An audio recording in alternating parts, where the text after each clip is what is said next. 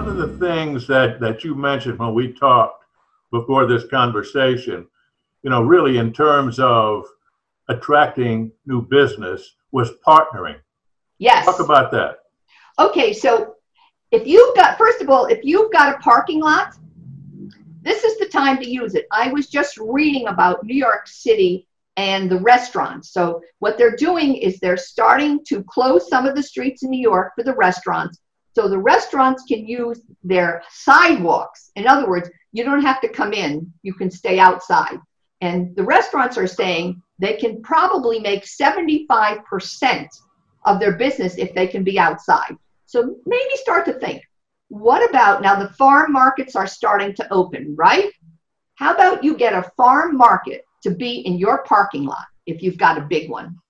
You can't really do a lot of events because you don't want people, you don't want thing bouncy houses for the kids, you don't want any of that stuff.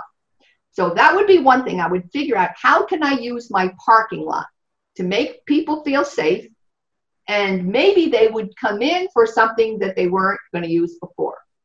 I would also take a look at what are the products I don't have?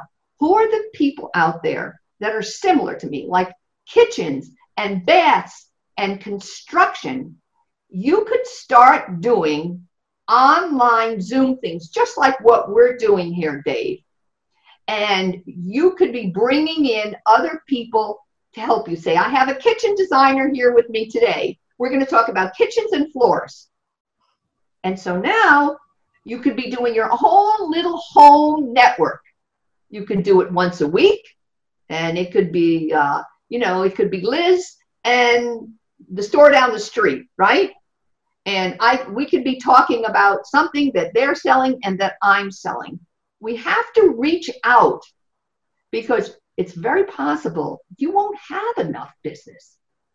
With all of the social distancing, and people aren't may not want to stay a long time, and you don't want them to stay too long because you can't get that many in your showroom, right? Particularly if you've got a little showroom, you've got to figure out ways to expand. The other thing, you know, I'm thinking about in our in our city, uh, one of the big medical centers is across the street from a Hilton. Now, what they've been doing is the Hilton has been providing rooms for free and food for the hospital staff. And they have, you know, they put their trucks on their trucks on the side. We support, um, you know, we support our fire department and all of the people in the hospital. And I think that's one of the things you should be looking at too. Things that are most important right now are food and cleanliness, right? Those are the things we're all working about. So you've got to find people. If you don't do cleaning, a lot of retailers that are in the flooring business don't do cleaning. Hook up with somebody that does cleaning. My my gosh, because they've got all the business. So call the cleaners in town. Work out something with them because they're going to be cleaning. Now, your home, Dave, at this point is either your dungeon or your palace, right? and you've decided you're either going to clean it and stay in there or you're going to get out of it because you don't want to look at it again. So you're going to need to clean it. Most likely, if you've been living there for two months with a bunch of kids and dogs and cats, it needs a good cleaning.